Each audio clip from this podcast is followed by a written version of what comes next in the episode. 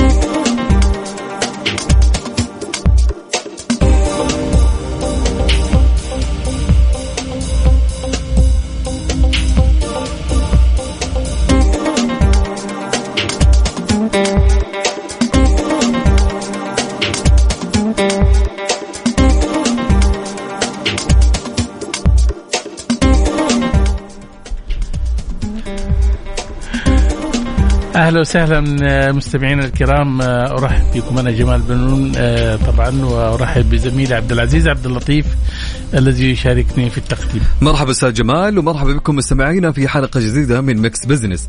طبعا هالبرنامج اللي يأتيكم كل أسبوع في نفس هالوقت نتناول القضايا الاقتصادية ونبسط رؤية 2030 بحيث إنها تكون أسرع فهما وهضما. طبعا بالتأكيد عبد العزيز خلينا نبدأ بالخبر الأحدث اليوم أصدرت الهيئة العامة للمنشآت الصغيرة والمتوسطة منشآت تقرير آه، متخصص بعنوان بيبان فرص تصنع آه، الريادة. استعرضت من خلاله أبرز البيانات الخاصة بحالة ريادة الأعمال في المملكة بالإضافة إلى نظرة مستقبلية حول القطاع آه، خلال الأعوام المقبلة. تزامنا مع الإعلان عن تنظيم ملتقى بيبان 23 في العاصمة الرياض خلال الفترة من 9 إلى 13 مارس المقبل. طبعا عرض التقرير الفرص الواعدة المتاحة التي تسهم في نمو وازدهار قطاع المنشآت الصغيرة والمتوسطة وتعزيز الابتكار لتطوير مجالات العلوم والتقنية والمنتجات القائمة عليها إلى جانب رفع قدرات رواد ورائدات الأعمال المبتكرين والموهوبين. طبعا عبد العزيز فيما يتعلق بالفرص الواعدة في بيبان 23 أوضح التقرير أن الملتقى يفتح عالما جديدا من الفرص للمنشآت الصغيرة والمتوسطة في المملكة لما سيوفره من ممكنات داعمة تسهم في استدامة ونمو المشاريع الريادية حيث يتوقع أن يقدم الملتقى أكثر من 20 ألف فرصة تدريبية وما يزيد عن 300 ورشة عمل.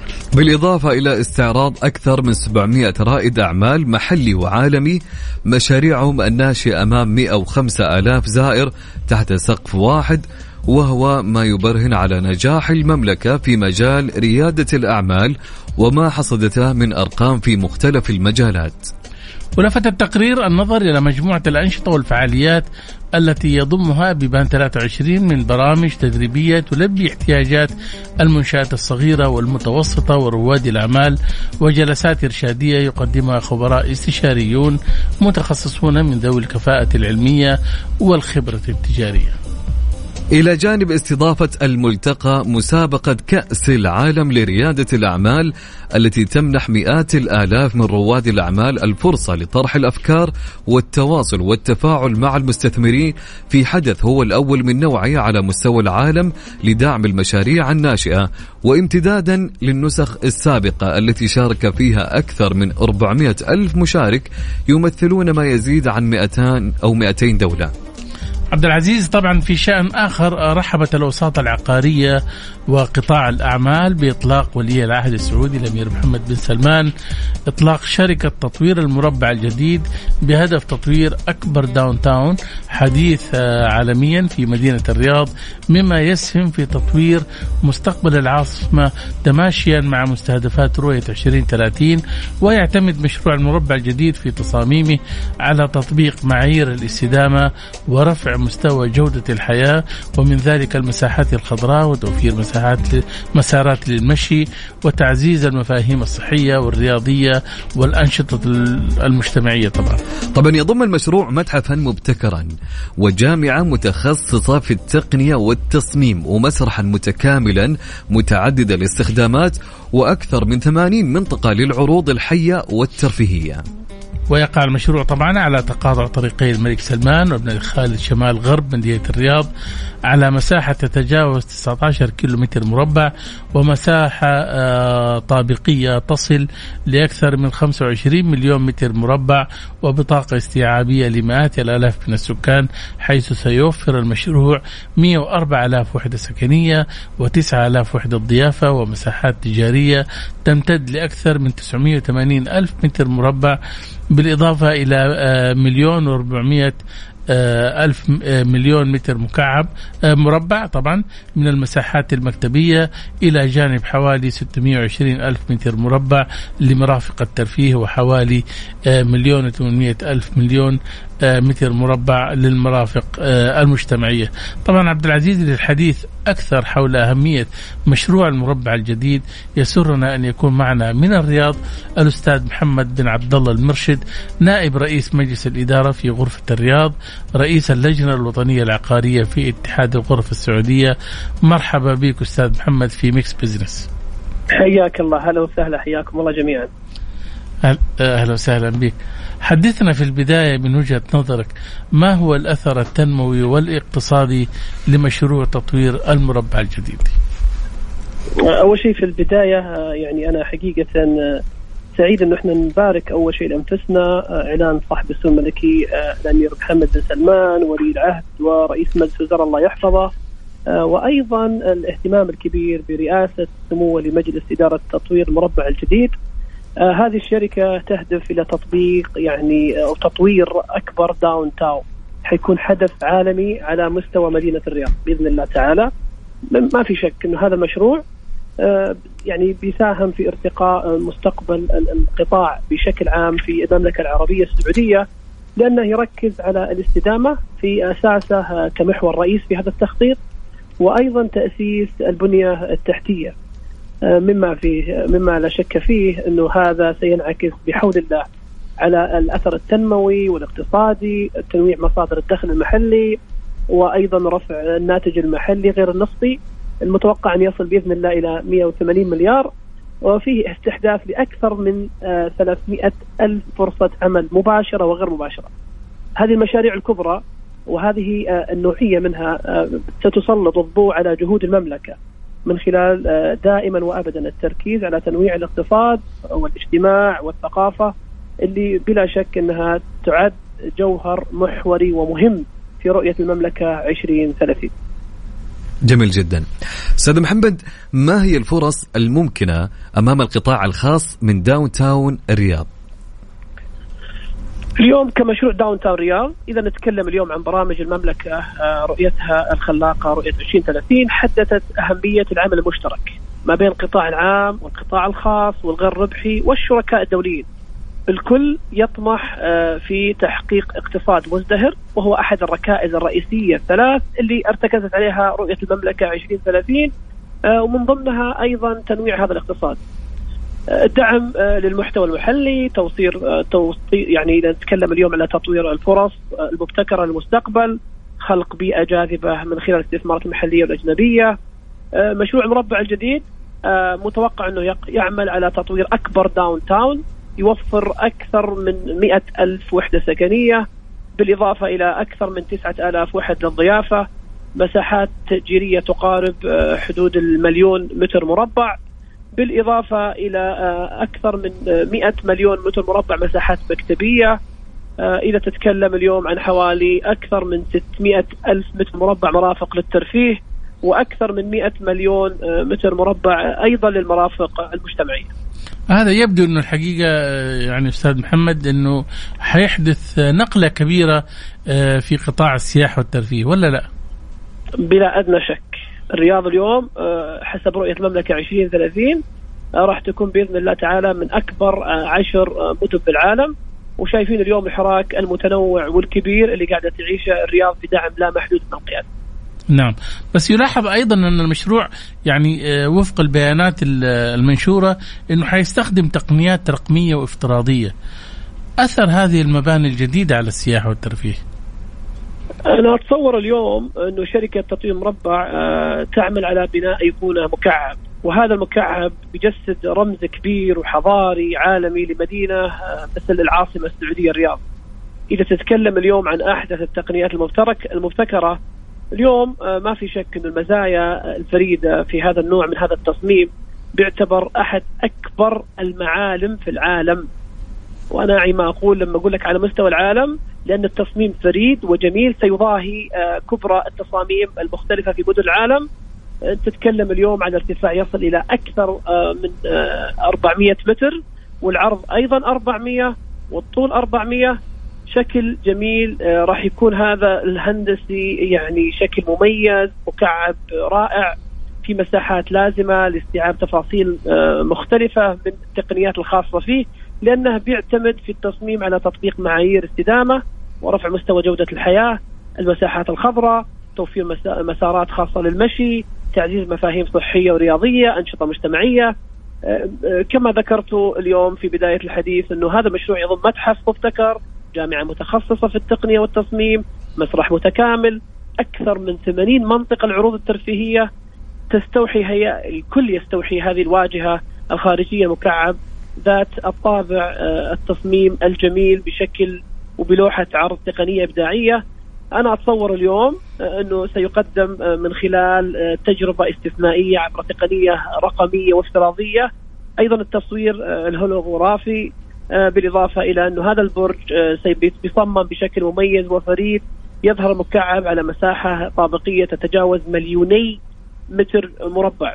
إذا تتكلم اليوم عن الواجهة حيكون وجهة للضيافة يحتوي على العديد من العلامات التجارية المعلوم المعروفة على مستوى العالم، أيضا المعالم الثقافية سيكون بإذن الله تعالى نقطة جذب آه، للضيوف والزائرين إلى جانب وحدات فندقية وسكنية فاخرة، مساحات مكتبية لبيئة أعمال مميزة مقرونة بمرافق للترفيه.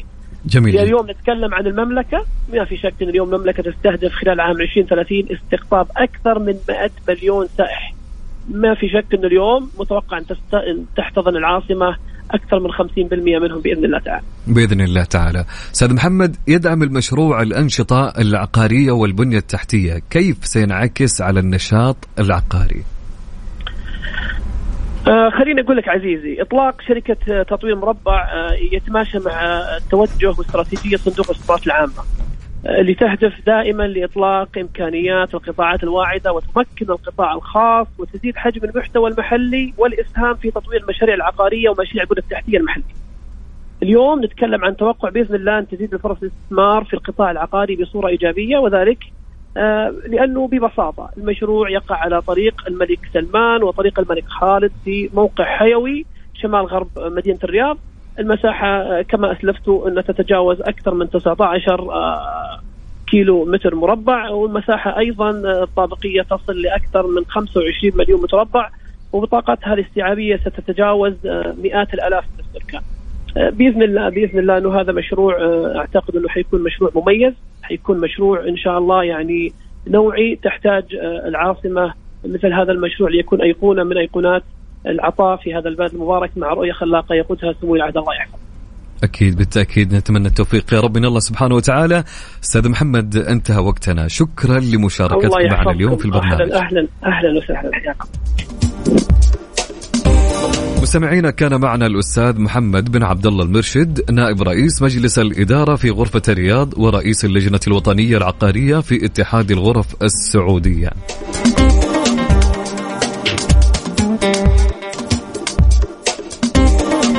أهلا بكم من جديد مستمعينا عبر أثير إذاعة Mix FM. أنا أخوكم عبد العزيز عبد اللطيف ومعي الأستاذ جمال بنون. أهلا أستاذ جمال. أهلا عبد العزيز وأهلا بالسادة المستمعين. كالعادة ننوع على فقرات البرنامج في فقرة على السريع. نستعرض أبرز الأحداث والأخبار الاقتصادية مع تعليق على بعض منها. وفي فقرة حسبة ونسبة. السؤال المطروح على مواقع التواصل وحساب Mix FM على تويتر. سؤالنا لهاليوم يقول متى تلجأ للقروض الشخصية من البنوك أو المصارف؟ عندنا أربع اختيارات. عند شراء سيارة عند شراء منزل آه، كماليات احتياجات ضرورية. عندنا أربع اختيارات. متى تلجأ للقروض الشخصية من البنوك أو المصارف؟ عند شراء سيارة أو منزل أو كماليات.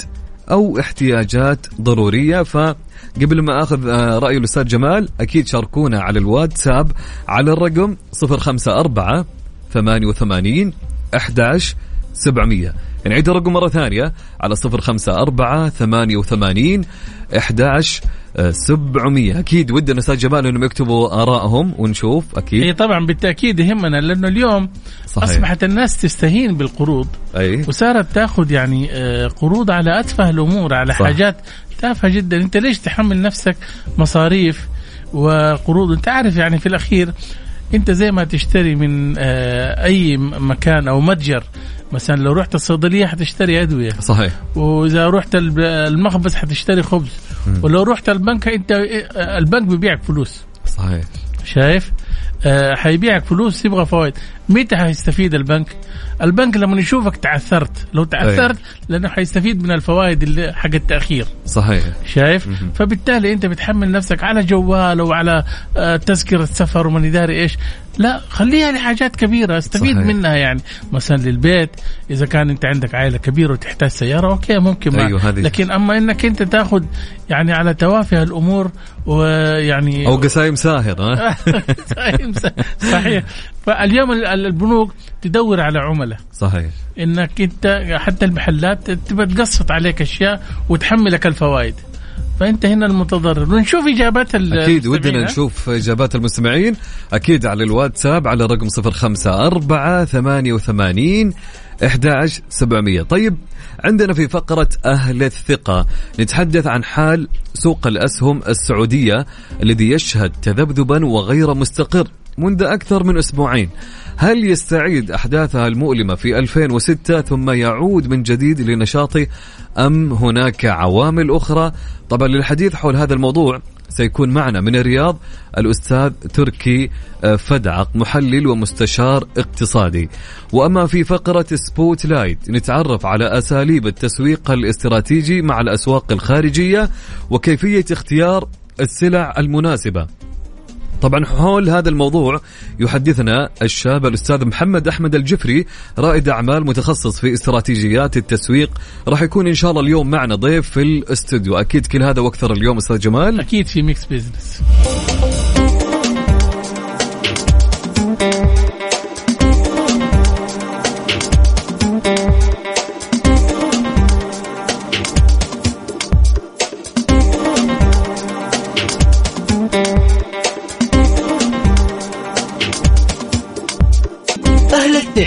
ضمن Mix Business على Mix FM على Mix FM عدنا لكم من جديد مستمعينا في Mix Business طبعا معي زميلي عبد العزيز عبد اللطيف. مرحبا عبد العزيز. مرحبا أستاذ جمال ومرحبا بجميع المستمعين. هلا وسهلا. طبعا عبد العزيز آه، يتساءل المتعاملون في سوق الأسهم السعودية باستغراب طبعا. ماذا أصاب هذا السوق؟ الذي يشهد منذ أكثر من أسبوعين حالة من التذبذب وغير الاستقرار هل استعاد السوق ذاكرته حينما هوى من 21 ألف نقطة إلى 6 ألاف نقطة؟ آه ما هي أوضاع السوق وما هي حالته النفسية؟ نحاول قراءة المشهد طبعا مع الأستاذ تركي فتح محلل ومستشار اقتصادي من الرياض. مرحبا بك أستاذ تركي. أهلا وسهلا أستاذ جمال. أحييك وأحيي المشاهدين والمستمعين والمستمعات الكرام. أهلا وسهلا بك. يعني الآن أنا حابب أعرف منك الآن إيش اللي بيحدث في سوق الأسهم؟ ما يحدث في سوق الأسهم هي تقلبات طبيعية ناتجة عن حالة عدم اليقين ونحن في موسم إعلانات نتائج العام 22 آه، من الأول من يناير وحتى نهاية شهر مارس القادم. لأجل ذلك التقلبات الاقتصادية على مستوى العالم والمؤثرات التي تؤثر على سوق الأسهم تلقي بظلالها ولكن توقعات المستثمرين لنتائج الشركات ونتائج السوق أيضا تلقي بظلالها لأجل ذلك هذه التقلبات هي عادة آه، ترقبا لنتائج الشركات في الأحوال الاعتيادية. قد تزيد حدة هذه التقلبات أو آه، تنخفض بحسب درجة عدم اليقين بالنسبة للمستثمرين بالنسبة لأوضاع السوق أو أوضاع الاقتصاد السعودي أو أوضاع الاقتصاد العالمي كصورة أشمل. جميل. أستاذ تركي هل هناك عوامل خارجية مثل ارتفاع سعر الفائدة وكبح التضخم نعم هذه العوامل آه، تختلف درجة تأثيرها آه، بحسب درجة الارتباط ما بين السوق السعودي وما بين الأسواق العالمية. فارتفاع أسعار الفائدة يؤدي إلى زيادة تكلفة التمويل بالنسبة للشركات من جانب ومن جانب آخر آه، آه، أيضا آه، يقلل من هوامش أرباح الشركات. ارتفاع التضخم يؤدي إلى انخفاض النشاط الاقتصادي وبالتالي انخفاض الاستهلاك وبالتالي يقل المبيعات سواء كسلع أو كخدمات على مستوى العالم. بس خليني أسألك أستاذ تركي يعني الآن الناس ليش ربطت ما بين يعني التذبذب اللي حاصل في السوق وما بين حادثة 2006 لما هوى السوق إلى مستويات متدنية وكأنه هو بيمر بحالة نفسية يعني لا يوجد هنالك ربط إلا أن آه، هنالك اتجاه أو انخفاض آه، ولكن هنالك فرق كبير ما بين ما حدث في عام 2006 عندما كان السوق في أوضاع غير طبيعية وكان متضخم بشكل واضح. بخلاف الوضع الحالي حاليا. في ذلك الوقت كان عدد الشركات 76 شركة اليوم أكثر من 200 شركة. في ذلك الوقت لم تكن التنظيمات والتشريعات متكاملة كما هي عليه الآن فلا يوجد وجه للمقارنة. صحيح. طب خليني أسألك القطاعات اللي أنت حتشوف أنها ممكن تتأثر في المرحلة المقبلة؟ آه القطاعات التي من الممكن أن تتأثر بالتغيرات التي تجري في الأسواق العالمية قد يكون على رأسها القطاعات المرتبطة أو المنكشفة على الأسواق العالمية بشكل أكبر وإذا قللنا من الدائرة نجد أن قطاع البتروكيماويات آه، بشكل أساسي هو آه، آه، المرتبط بالأسواق العالمية بشكل أكبر. يعني المصارف مثلا يعني ممكن تتأثر، الشركات العقارية المدرجة في سوق الاسهم هذه ممكن تتأثر خاصة انها هي مرتبطة بالتضخم. آه، نعم ولكن بشكل طفيف ليس بشكل كبير. جميل. آه، سر تركي هل ممكن للطروحات الجديدة علاقة بانخفاض مؤشر السوق؟ آه ال ال الارتباط هو في آه دورها في سحب جزء من السيولة جزء من السيولة بالنسبة للسوق وبالتالي آه انخفاض حجم السيولة التي من الممكن أن تتجه إلى الشركات المدرجة فقط. جميل جدا. أستاذ تركي آه، شكرا لمشاركتك معنا اليوم في Mix Business كالعادة. آه، يعني الحديث معك شيق انتهى وقتنا. شكرا جزيلا. يعطيك العافية. مستمعينا كان معنا آه، الأستاذ تركي فدعق محلل ومستشار اقتصادي من الرياض.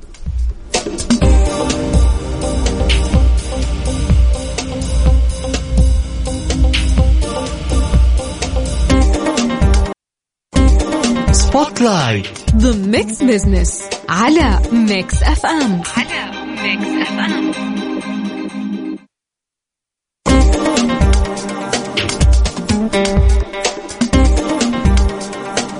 وسهلا بكم مستمعينا عبر أثير إذاعة Mix FM أنا أخوكم عبد العزيز عبد اللطيف ومعي الأستاذ جمال بنون. أهلا أستاذ جمال. أهلا عبد العزيز وأهلا بالسادة المستمعين.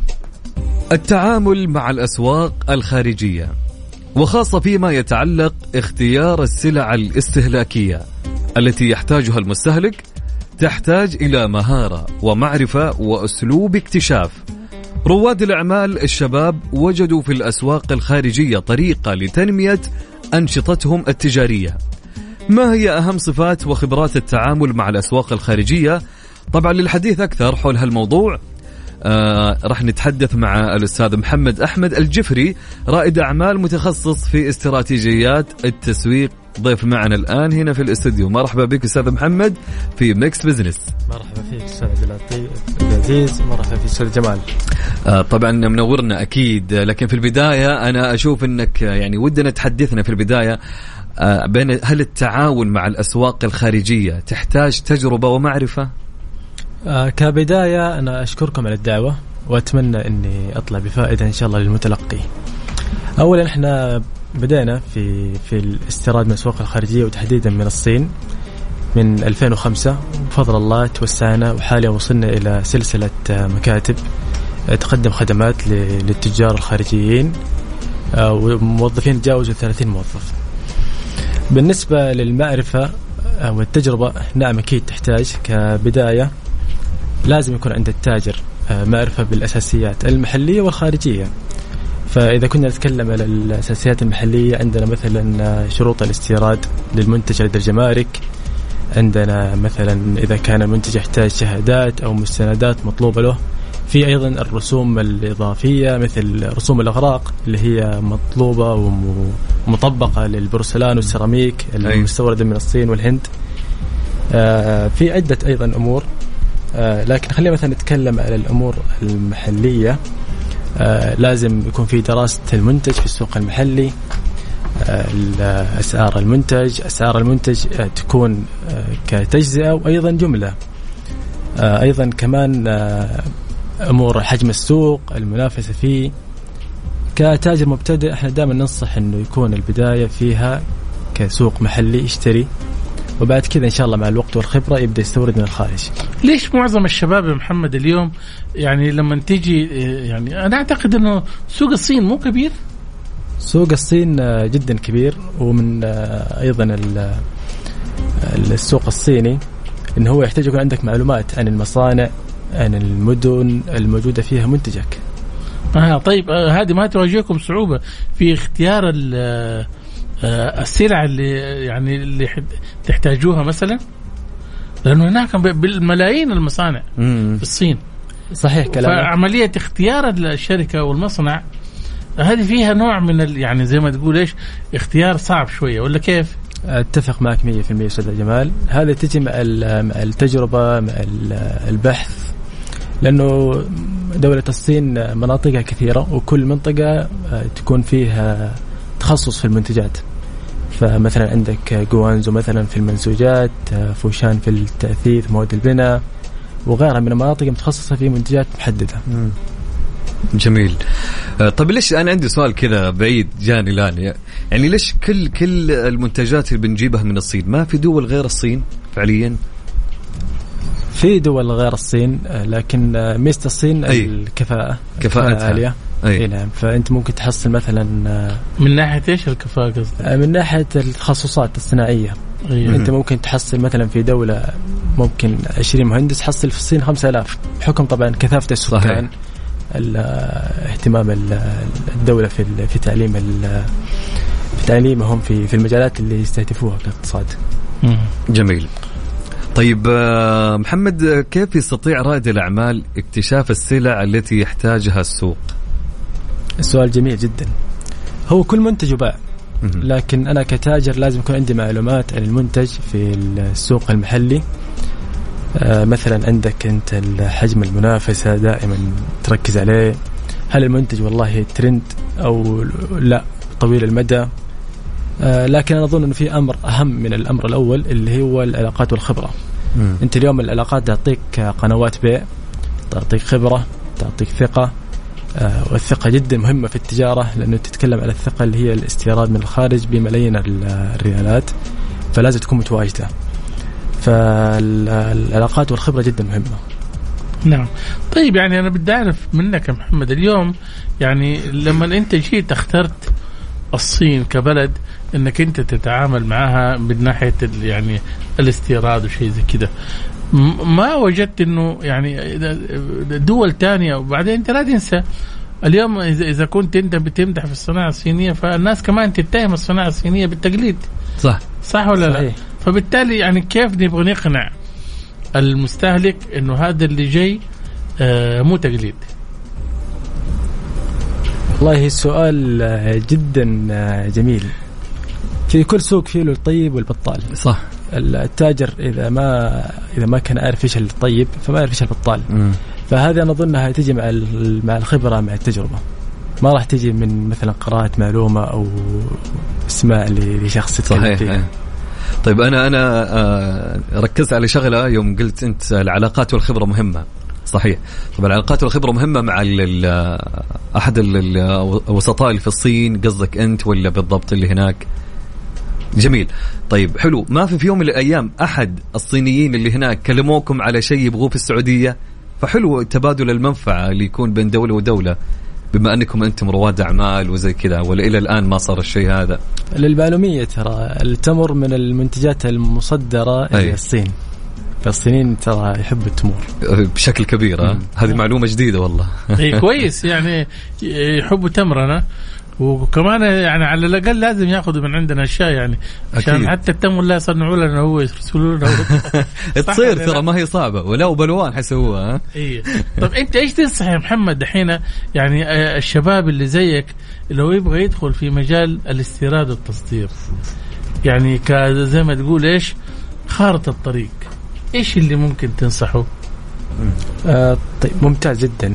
أنا ممكن آه نذكر مثلا المعوقات اللي إذا تجاوزها التاجر راح يكون بإذن الله تاجر ناجح وممكن إنه يوسع في تجارته. طرق الاحتيال آه، جدا كبيرة. لكن خلينا أذكر آه، أو عفوا عفوا. الاحتيال قصدك؟ عفوا التحديات. التحديات. لأنه هو من ضمن التحدي من ضمن الاحتيال اللي تصير في الصين اللي هو المصانع الوهمية. فهذا نعتبرها يعني من التحديات وأيضا من طرق الاحتيال. تسجيل الشركات والمصانع الوهمية. فلازم كتاجر يكون يتحرى ويتأكد منها. أيضا قدرة المصنع بتوفير متطلبات سابر بتوفير, بتوفير شهادة الجودة. آه، أيضا من من ضمن التحديات اللي هي المدة مدة وقت تسليم البضائع من المصنع مدة آه، الشحن. أنا مثلا مستهدف آه، موسم رمضان فما أقدر أستورد من الآن من الصين لأنه الوقت كتسليم بضاعة كمدة شحن ما راح يكفيني. فهذه الأمور لازم التاجر يعرفها. جميل. طبعا آه، خليني أسألك آه، أهم طرق النجاح للاستيراد من الخارج حتى لا يقع فريسة الاحتيال أو السلع الرديئة؟ طرق الاحتيال كثيرة لكن خلينا نذكر أبرزها. تمام. اللي هي استلام بضاعة غير آه، مطابقة المواصفات. نضرب مثال خالد آه، تواصل مع مثلا مصنع في الصين جيم طلب منه قماش. لكن خالد ما أعطى نوعية القماش تحديدا آه، ما أعطى المواصفات بشكل دقيق. فيتفاجأ بعد كذا إنه المصنع اللي سلم وسلم منتج غير اللي هو في باله وهذا تصير كثير مع التجار. فإحنا دائما ننصح التجار اللي كمياتهم تكون كبيرة أو حتى ممكن المبتدئين إنهم يطلبوا أكثر من عينة. ممكن تكون مثلا عينتين أو ثلاث عينات. تكون عينة عند التاجر تكون عينة عند المصنع تكون عينة عند آه، مثلا شركة آه، خدمات في الصين أو شركة فحص. بحيث شركة الفحص آه، ممكن انهم يتولوا موضوع المطابقة بعد الانتهاء من البضاعة. أيضا أيضا اللهم صل وسلم عليه في حال صار اختلاف أو فرق فشركة الفصح هذه تكون زي الحكم والمرجع. خلينا ناخذ مثلا أفضل خطوات للاستيراد الناجح. جميل. الخطوة الأولى اللي هي كتابة المواصفات بشكل جدا دقيق. آه، الصينيين بطبيعتهم يحبوا المواصفات اللي هي فيها كل شيء. إيش اللغة المستخدمة عادة يا محمد بين ال- الم- المستثمر السعودي والصيني؟ لأنه لا هم إنجليزي ترى يعني كيف وضعهم؟ صحيح كلامك لغتهم الانجليزيه جدا سيئة. لكن آه، أكثرهم يستخدموا اللي هو ترجمة جوجل. إيه. فهذه تساعد سواء كان ال- التحدث باللغة ال- الإنجليزية أو اي بلغة أخرى. ومثل الألمان الألمان. الألمان يعني تروح عندهم حتى لو كان يتكلم إنجليزي ما تكلم معك إنجليزي تكلم معك ألماني. صح عنده أيوة. اعتزاز عنده بلغته اعتزاز و ينكبنا هي وعنصريه كمان. نعم. طيب جميل جدا. طيب محمد تفضل. الخطوة الثانية اللي هي طلب العينات حلو. مثل ما ذكرناها سابقا. الخطوة الثالثة اللي هو فحص البضاعة. مم. فحص البضاعة ممكن تكون أثناء الإنتاج ممكن تكون بعد الإنتاج ممكن تكون آه، مع بعض. ومن طرق الفحص آه، ممكن تكون أنه طلب من المصنع فيديوهات أو صور لل- للمنتج اللي قاعد ينفذ. ممكن التاجر نفسه هو اللي يسافر للصين. آه، ممكن التعاقد مع ال- الشركات ال- ال- الوسطاء اللي هم في الصين. جميل. طب محمد لو ال- الشيء اللي اللي طلبه خالد مثلا ما صار نفس الشيء أو القماش اللي يبغاه هل بيعيدوا آه إعادة الصنع مرة أخرى في الشيء اللي يبغاه؟ يعني لازم ولا لازم ادفع تكلفة ثانية أخرى على الشيء الجديد؟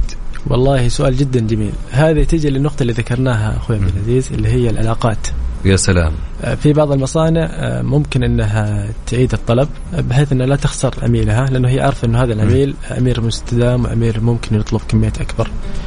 وممكن إنه يقول لك لا أنا هذه ما اتحملها بحكم إنك أنت ما أعطيتني التفاصيل كاملة. فهذه تجي ب بال... ما بين المصنع ما بين التاجر. يا سلام جميل جدا.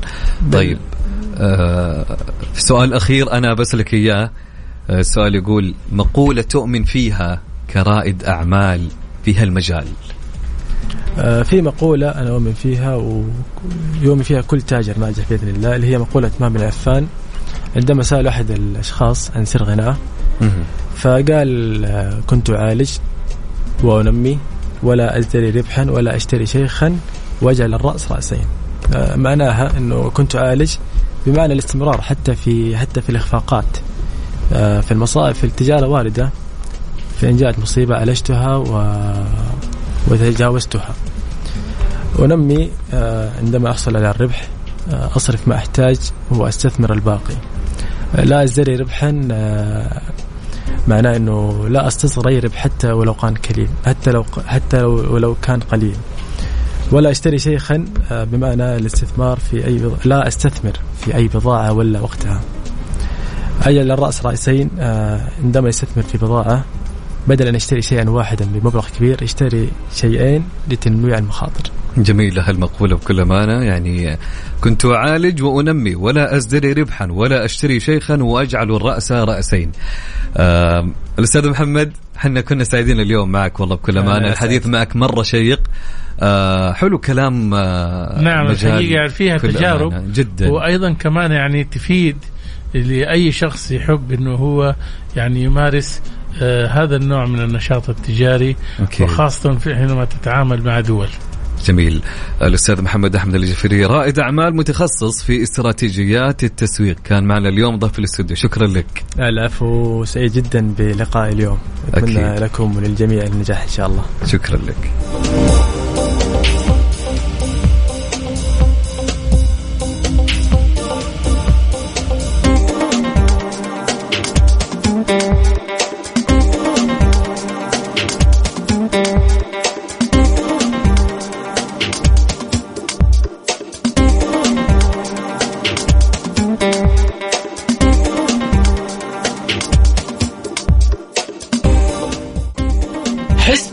ونسبة ضمن Mix Business على Mix FM على Mix FM حياكم الله من جديد. هلا وسهلا ومرحبا مستمعين عبر أثير إذاعة Mix FM أنا أخوكم عبد العزيز ومعي الأستاذ جمال بنون. أهلا أستاذ جمال. أهلا عبد العزيز واهلا بالسادة المستمعين. طبعا في فقرة حسبة ونسبة أستاذ جمال كان يقول سؤالنا متى تلجأ للقروض الشخصية من البنوك أو المصارف؟ عندنا أربع اختيارات عند شراء سيارة أو عند آه، شراء منزل أو أي شيء في المنزل أو كماليات. أو احتياجات ضرورية. خلينا نشوف النسبة معانا. إيه؟ النسبة اللي كانت على موقع آه، أو على برنامج تويتر في حساب Mix FM Radio. آه، نبدأ بالأقل. طيب. كماليات صفر بالمئة ما حد صوت لها نهائيا. طيب كويس. إنه أي، دحين كويس، يعني الناس في وعي. تنتبه للجيوب. يا سلام أكيد. الوقت هذا. طيب ومن ثم حصلت بنسبة 13% شراء سيارة.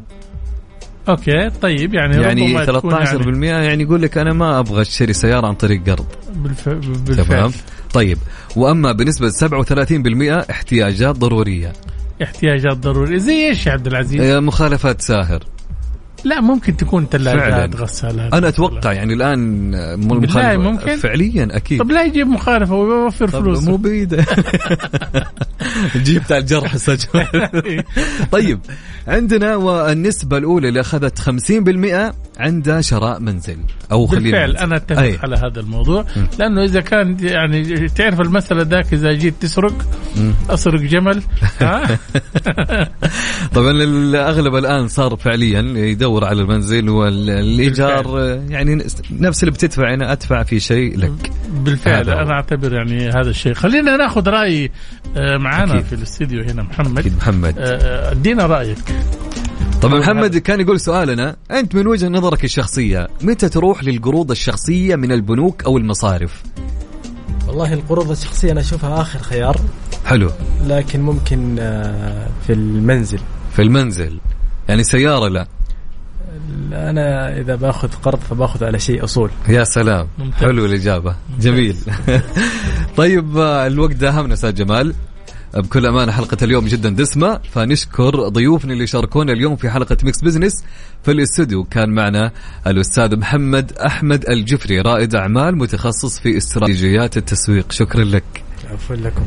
ومن الرياض كان معنا الأستاذ محمد بن عبد الله المرشد نائب رئيس مجلس الإدارة في غرفة الرياض ورئيس اللجنة الوطنية العقارية في اتحاد الغرف السعودية. طبعا ومن الرياض أيضا كان معنا الأستاذ تركي فدعك محلل ومستشار اقتصادي أعطانا صورة آه، مبسطة عما يحدث في سوق الأسهم السعودية طبعا إن شاء الله يعني آه، يتجدد آه، موعدنا معكم الأسبوع المقبل وإن شاء الله نكون قدمنا يعني طبق من آه، المعلومات المفيدة. شكرا لكم. أكيد نلتقي معكم يوم الأحد من الساعة الثانية إلى الساعة الثالثة. في أمان الله. في أمان الله.